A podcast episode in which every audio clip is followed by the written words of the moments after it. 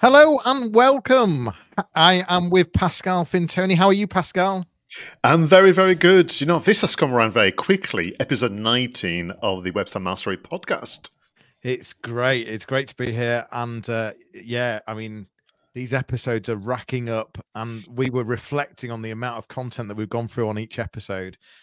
We've covered a lot of boxes, but what's frightening is there's still so much to talk about, which, you know, brings us into what are we going to be talking about today. This podcast is all about welcoming the celebration of our new program and the completion of our website best practice webinar series, the 90-day website mastery podcast. We wanted to find a way to continue to share more advice and insights about your website, making it work harder for you and for you to feel proud about your website again.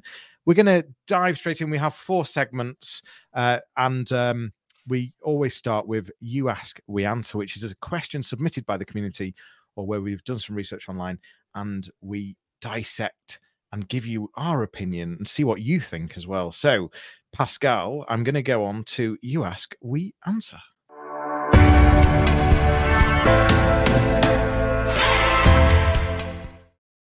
Thank you very much, Jonny, for the introduction. And this question actually is fascinating. Let me give you a bit of background, if I may. This was a question I was asked face-to-face during a trip down to London for a B2B marketing expo in London. And I was on my phone, as you do, deleting lots of unwanted emails from my inbox. I use, you know, Trend Travels to clear the inbox. And sure enough, in there, you know, on the socials, we saw some of the memes of Elon Musk and his latest outburst during a conference. And I was showing, you know, my screen to my kind of traveling companion. And he was saying, you know what, I've got this Twitter X feed on my website displaying our latest post. And to be honest with you, this platform and its new owner, they are so surrounded by controversies. I wonder whether I should remove the feed off that website so that we don't almost, you know, tarred by the summer. So we had a kind of interesting exchange about this idea of you do want to have your business and by extension your website associated with brands that share your values, but what do you do when a brand, by extension the owner, misbehave, shall we say?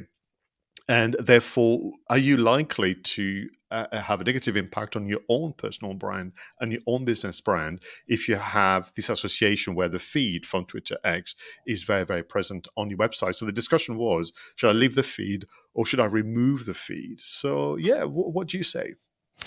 Well, it's interesting because some people listening right now probably have moved away from Twitter and are focusing on the likes of Instagram, the likes of Meta, some very different platforms. But as we know, there is still a huge core audience on Twitter, and it is absolutely right for certain brands. So, and what's the reason I'm mentioning that is because sometimes people don't realize the opportunity that they're missing out on Twitter, because there's absolutely an audience there. It's just about, is it your audience? Is it relevant, etc., etc. In terms of the controversy and whether, you know, you want to be related to that, there's certainly advertisers pulling out. Elon's telling advertisers to disappear as well. I think it comes down to the individual circumstances, which is your audience on there, and is your content is it engaging? Are you getting interaction on the platform? And if you are, then I think it does add valuable rich media to your website. I think it's if you're interacting on a regular basis and it's engaging content, then it can totally add value. If on the other hand you're just putting posts out and they're not really doing anything, and you're doing the same posts on other platforms anyway, then that questions, well, forget the controversy, but should you even have the feed there in the first place? So I think it's less about the controversy; it's more about the relevancy, and just being cautious if things do blow up, where, you know, you do need that distance. Yeah, fascinating. And what is interesting is we could almost expand the question to the purpose and usefulness of feeds from social media platforms, because I'm in two minds about it. On occasion, like you, it feels as though this was something that was put up at the time of the launch of the website. and then it's been forgotten forever.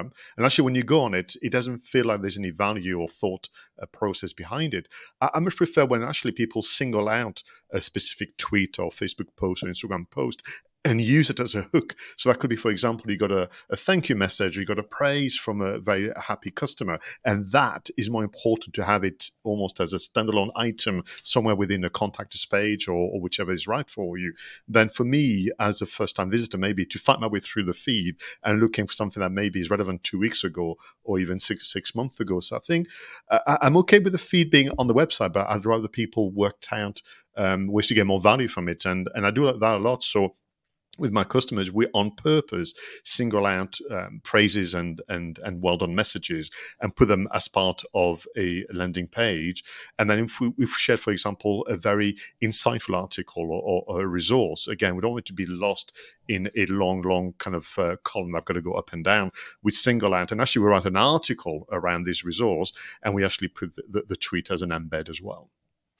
Yeah, there was a huge trend where website owners believed that they needed to have social feeds on their website because Google saw it as fresh content, as new content. But the reality is Google is not daft. Google can see if it's a social media feed that's just been embedded on the website. So I think long gone are the days of doing it just to please Google. And I think you've got to ask the question, why is this feed there? And if the answer is it's there because I was told that it makes it better for Google, then it's time to remove it. If, on the other hand, you're sort of opening your website visitors to a community that they may not have been aware of, or to content they may not have been aware of, and you'd like to move them to that community, or certainly get them to engage with that community as well, then that's where the value is. So yeah, I do agree here. There's a bigger question. I think in terms of the controversy, though, it's more about, is it relevant in the first place? And if it's relevant, I think you can ignore the controversy unless it sort of gets past that tipping point. No, completely. You know, if there's evidence like initially that, you know, the chap is linked to crime or something like this, you know, but I would imagine he would lose his position. So for viewers and listeners, let us know where you stand with regard to feeds in general from social media on the website.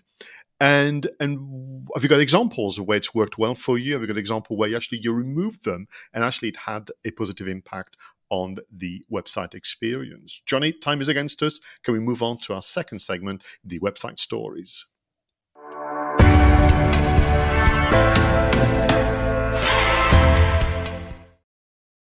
Now, for episode 19 of the Website Mastery podcast, we chose an article from modernretail.com, which is not something that we typically go for. We tend, Jonny and I, to go for, let's say, digital marketing or tech-type platforms. But I like the lessons from the world of B2C. I like the lesson from the world of retail, maybe because, essentially, I started my career in B2C with travel. I know that you did as well, so we still have some fondness about, you know, that particular way of communicating with customers. This is an article written by Gabriela Barkho, and here's the title for you, Jonny. Black Friday and Cyber Monday have lost their meanings as brands extend promotions. I will give you a bit more information in a moment, but this idea of, you know, the article is written well researched, lots of data and examples about this idea of, are retailers trying to stay alive at the time of inflation and, you know, kind of disposable income shrinking month by month? Are they wrongly or rightly criticized for using the terms Black Friday and Cyber Monday, where some of those special promotions and those campaigns are lasting for weeks on end? You know, there's some examples where PetSmart had a 20% off Cyber Week, literally, not just a Monday, the entire week. We have Nike, who had a kind of Cyber Monday offer running till mid-December and so on. So for me, the question is almost linked to what we discussed earlier, the use of language, the appearance of something that's been thought out, but also, you know, consumers reacting. So there's somebody saying, you know, these brands can't keep extending Cyber Monday. It's Wednesday, guys. Come up with something else, please. And someone was very, very cheeky, literally tracking back that Black Friday started on the Thursday and that Cyber Monday has carried on to the following Friday. So we need to have a fortnight of special offers. And is it time to let go of those terms? Yeah, it's for sure. It's definitely a bit confusing in terms of actually who's doing what offer at what time, and the sort of the consumers are just mind boggled in terms of is this a good offer or is it not a good offer, which is really difficult. And so I think it's about thinking about how you could potentially create your own offers at different times of year, where it's got nothing to do with Black Friday at all, nothing to do with, you know, choosing something random in the middle of May, in the middle of June, whatever it might be, and owning a particular weekend or a particular day or week or even whatever it might be, and sort of standing out and saying, look, this is our big sale, this is the big one, and just in some way distancing from the because this is a downward spiral. The trouble. That's what happens in consumer. If you go with price, then you're just constantly, trying to beat the competitor, and no one wins. So, I think, maybe I've just seen too many offers and just a bit too, I don't know. I think it's very confusing. For me, you're touching on 2 points. So to begin with, I thought you were going to move into the 4Ps and 7Ps. I was going to do the happy marketers victory dance because they still work. So competing on price only is tricky. Piggybacking something that, very much like we said earlier, is not always linked with positive stories. I mean, my goodness, the Black Friday stuff, to begin with. I mean, we've all seen, the news reports from the US first and then the UK of people literally battering, the doors of shops because they were 1 minute behind in the opening times. The Cyber Monday, my memory, please correct me, Jonny, was it started many 20 years ago because it was literally in and around this idea of delivery times and availability. So basically, the Cyber Monday was in and around, if you don't place your order today, we can't guarantee you're going to get your goods and Christmas presents in time for, the Christmas party and so on. I think that argument is gone because, my goodness, you could order now on Amazon something that could be delivered on the same day. But I think this gentleman that was saying, come up with something else is probably right. 20 years on, is it possible that it was of its time and we must move on? I remember when working in travel, which I mentioned a moment ago, we used to do this thing, which had this very unfortunate acronym of bog off. People would probably smile remembering the buy one, get one free. So essentially, if you booked one holiday, you can have the other one for free the next year. So something bizarre this. And I resented the fact that my marketing function was reduced at planning discounts all the time, actually not coming up with something creative that would allow people to buy it. And I was always torn. That was probably because I didn't understand all of it. This idea of if you booked a holiday, let's say in February, you paid full price, but if you booked it in June, you got a heavy discount. I was thinking there's some interesting dialogue here to be had about the customer who's loyal enough to book early. What can you do for them? Yeah, you're absolutely right. By the way, I apologize for the background noise. There's some building work going on in this building, and the timing of it is appalling. And however good my tech is, I'm not sure if it's cancelling everything out. So yeah, you're right with Cyber Monday. It started in 2005. 2005. When you said 20 years, it's almost 20 years ago, and online shopping was tiny back then.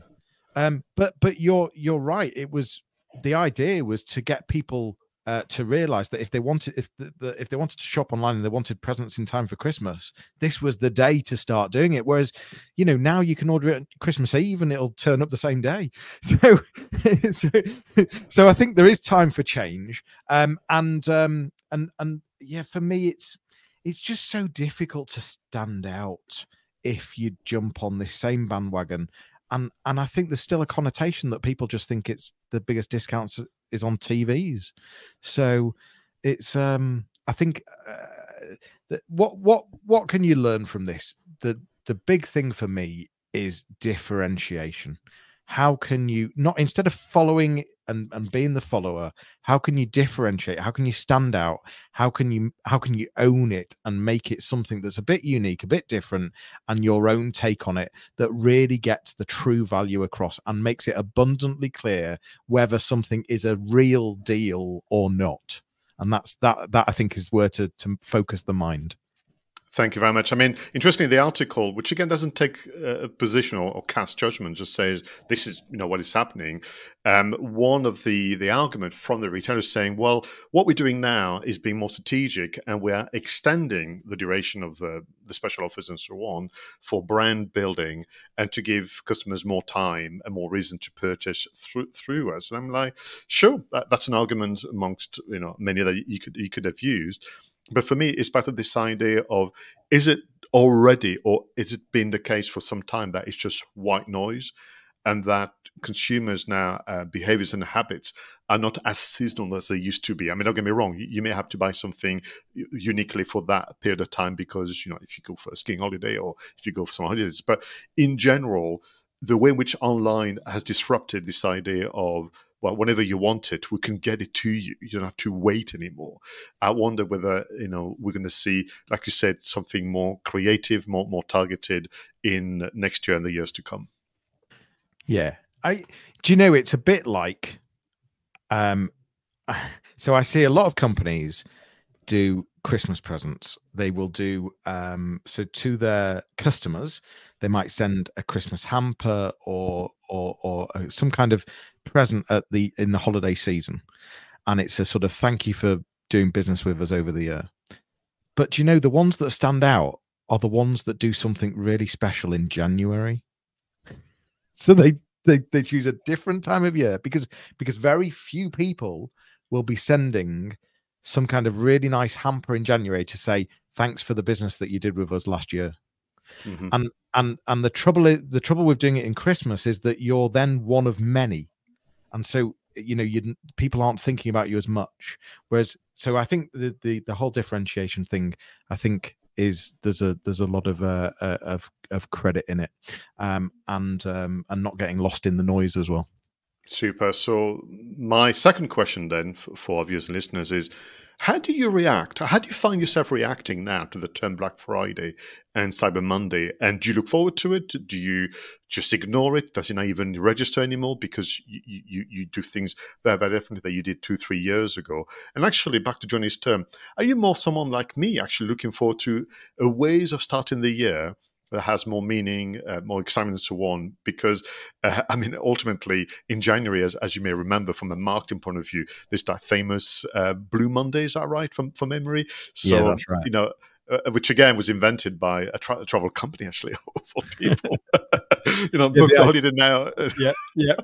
Yeah. We'll make you feel so sad and so upset that you can't wait to book that sunny holiday.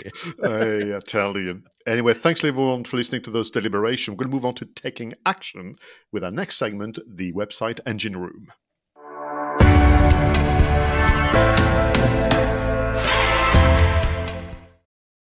So in each episode, Jonny and I present to you a new app, a new piece of kit that can make life easier as a website manager and content creator. So Jonny, what is your selection?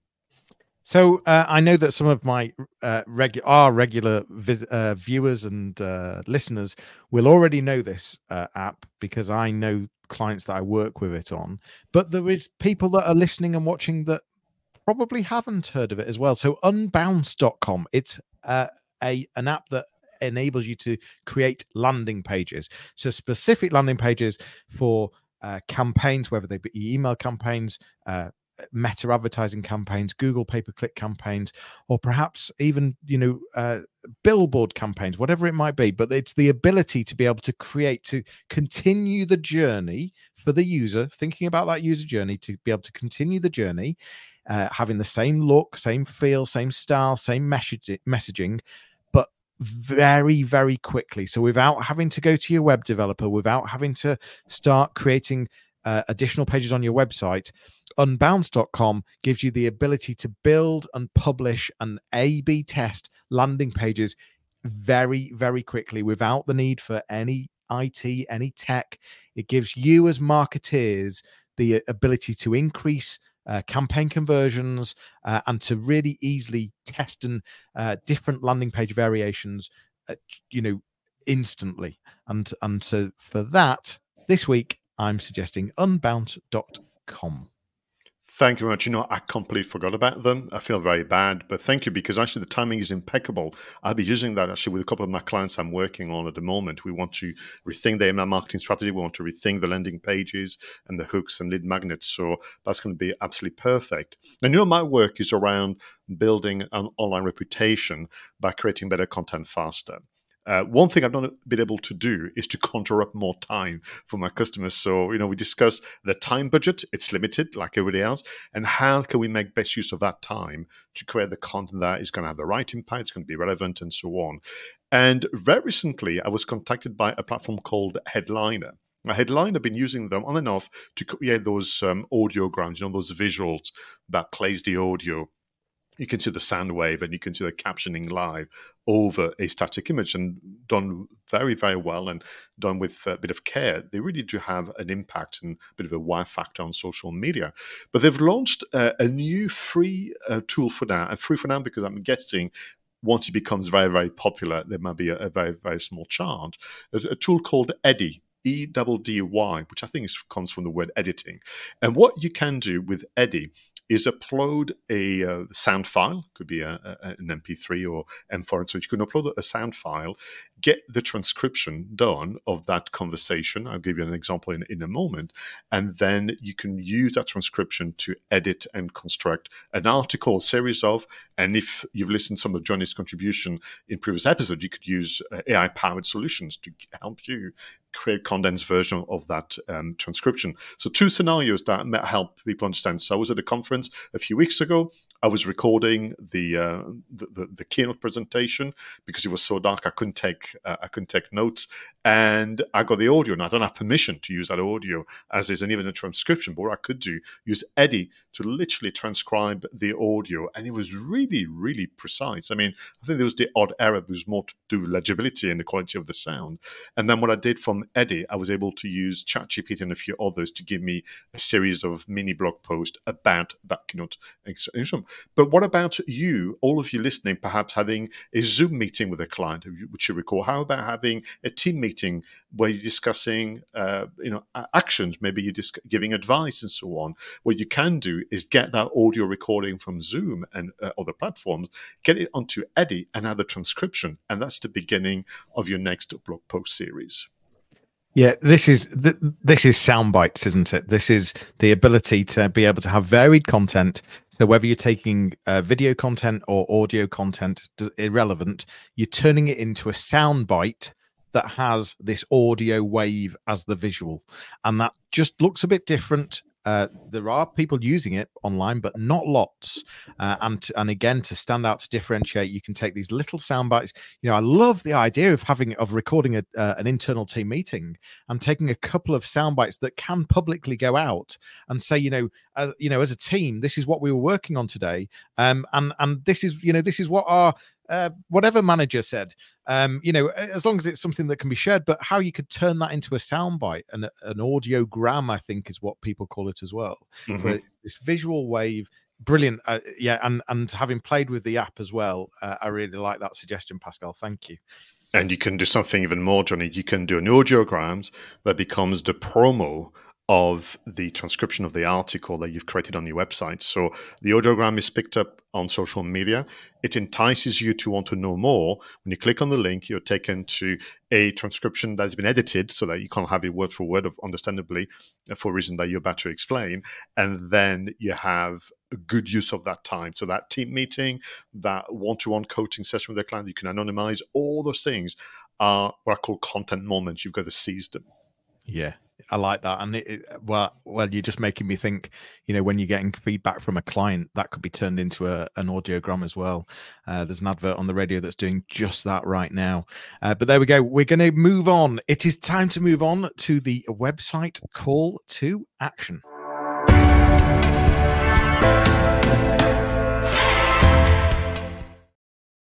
So this is the one change, the one adjustment that's going to make a big difference to your website experience and help you feel proud of your website again. Jonny, what is your advice for today?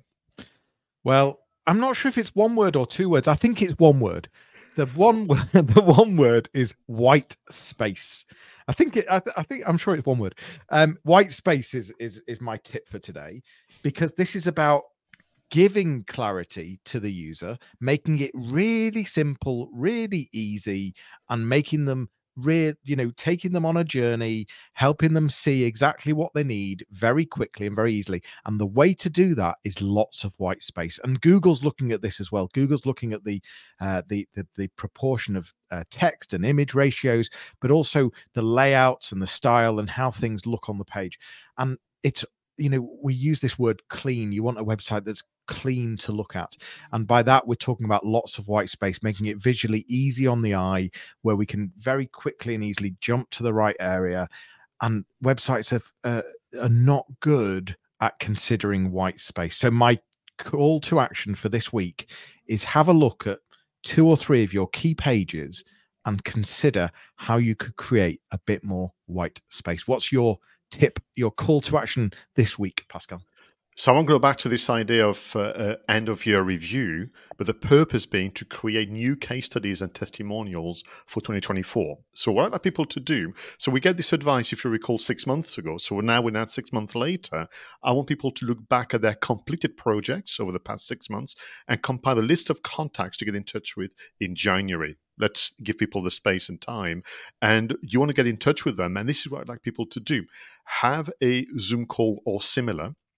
Record and use Eddy to give you the transcription, so you can edit and create compelling stories that will be featured on your website. And then use Unbounce, mentioned by Jonny, to try different ways in which you can create a compelling landing page using those success stories. But it's really important, because we're too busy, all of us, moving on to the next project, to the next client.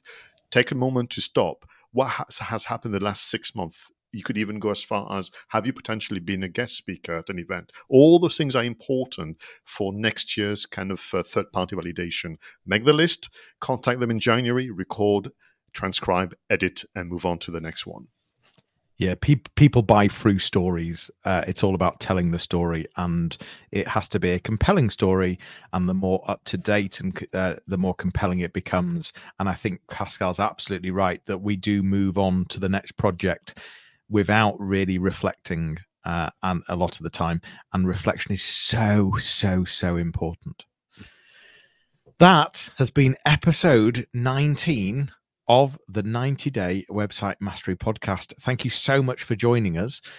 We've covered everything from should we be controversial? Should we allow the controversy from Elon Musk to put us off using the X Twitter feed, the Twitter/X feed on our website? The answer is, if it's relevant and if your audience are on there, or if there's an opportunity, then there's nothing wrong until it becomes too controversial. Cyber Monday, Black Friday, consider how to stand out and be different. We've given you some great apps and tips, from Unbounce and Eddy Headliner to using white space and reviewing and creating new case studies and testimonials. What another great episode, Pascal. Thank you very much. And what's been interesting, so we had this idea of being aware what is happening in your sector and beyond, and making the judgment calls. But this idea of be careful not to be too implicit in your communication. So you have to be explicit and share more, but then you're being challenged about how you lay out that copy. And thank you for the reminder about the white space. And more importantly, try and find a way to use the roads less traveled. So if the entire industry of yours is jumping on the bandwagon of a international day, of a Cyber Monday, of a Blue Monday, and so on, it is likely that therefore the impact of your own effort will be diminished. Can you, as Jonny mentioned, find ways in the year to actually be the one to stand up from the crowd? And be more creative in your attempt. It's, a reminder, the gift of the internet and having a website is to find a way to communicate in a manner that is as unique as you are and as unique as your business. Please do let us know what you think. Please let us know if there's particular topics you want us to discover, to talk about, if you found a particular article, or maybe there's an app that we've not even mentioned that you think that we should be. But the point of this is we want you to feel proud of your website. We want to take the moment that someone says you're potentially trying to sell something, and they say, "What's your website address?" And we want to take that moment where your stomach suddenly goes because you think, oh my God, I don't want to give the website address because it's old, it's out of date, it doesn't really reflect, it doesn't give that compelling story.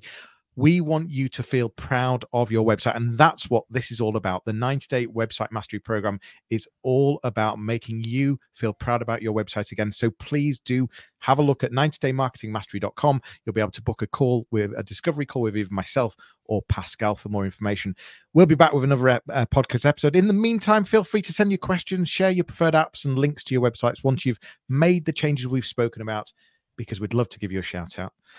It's bye now from us, and we'll leave you with a fun video and audio montage whilst you go through your notes and actions. Please do make sure that you like, subscribe, comment, do all the things, share the love with us if we are helping you to be inspired and to start feeling proud of your website again. Pascal, it's been lovely seeing you. Thank you very much.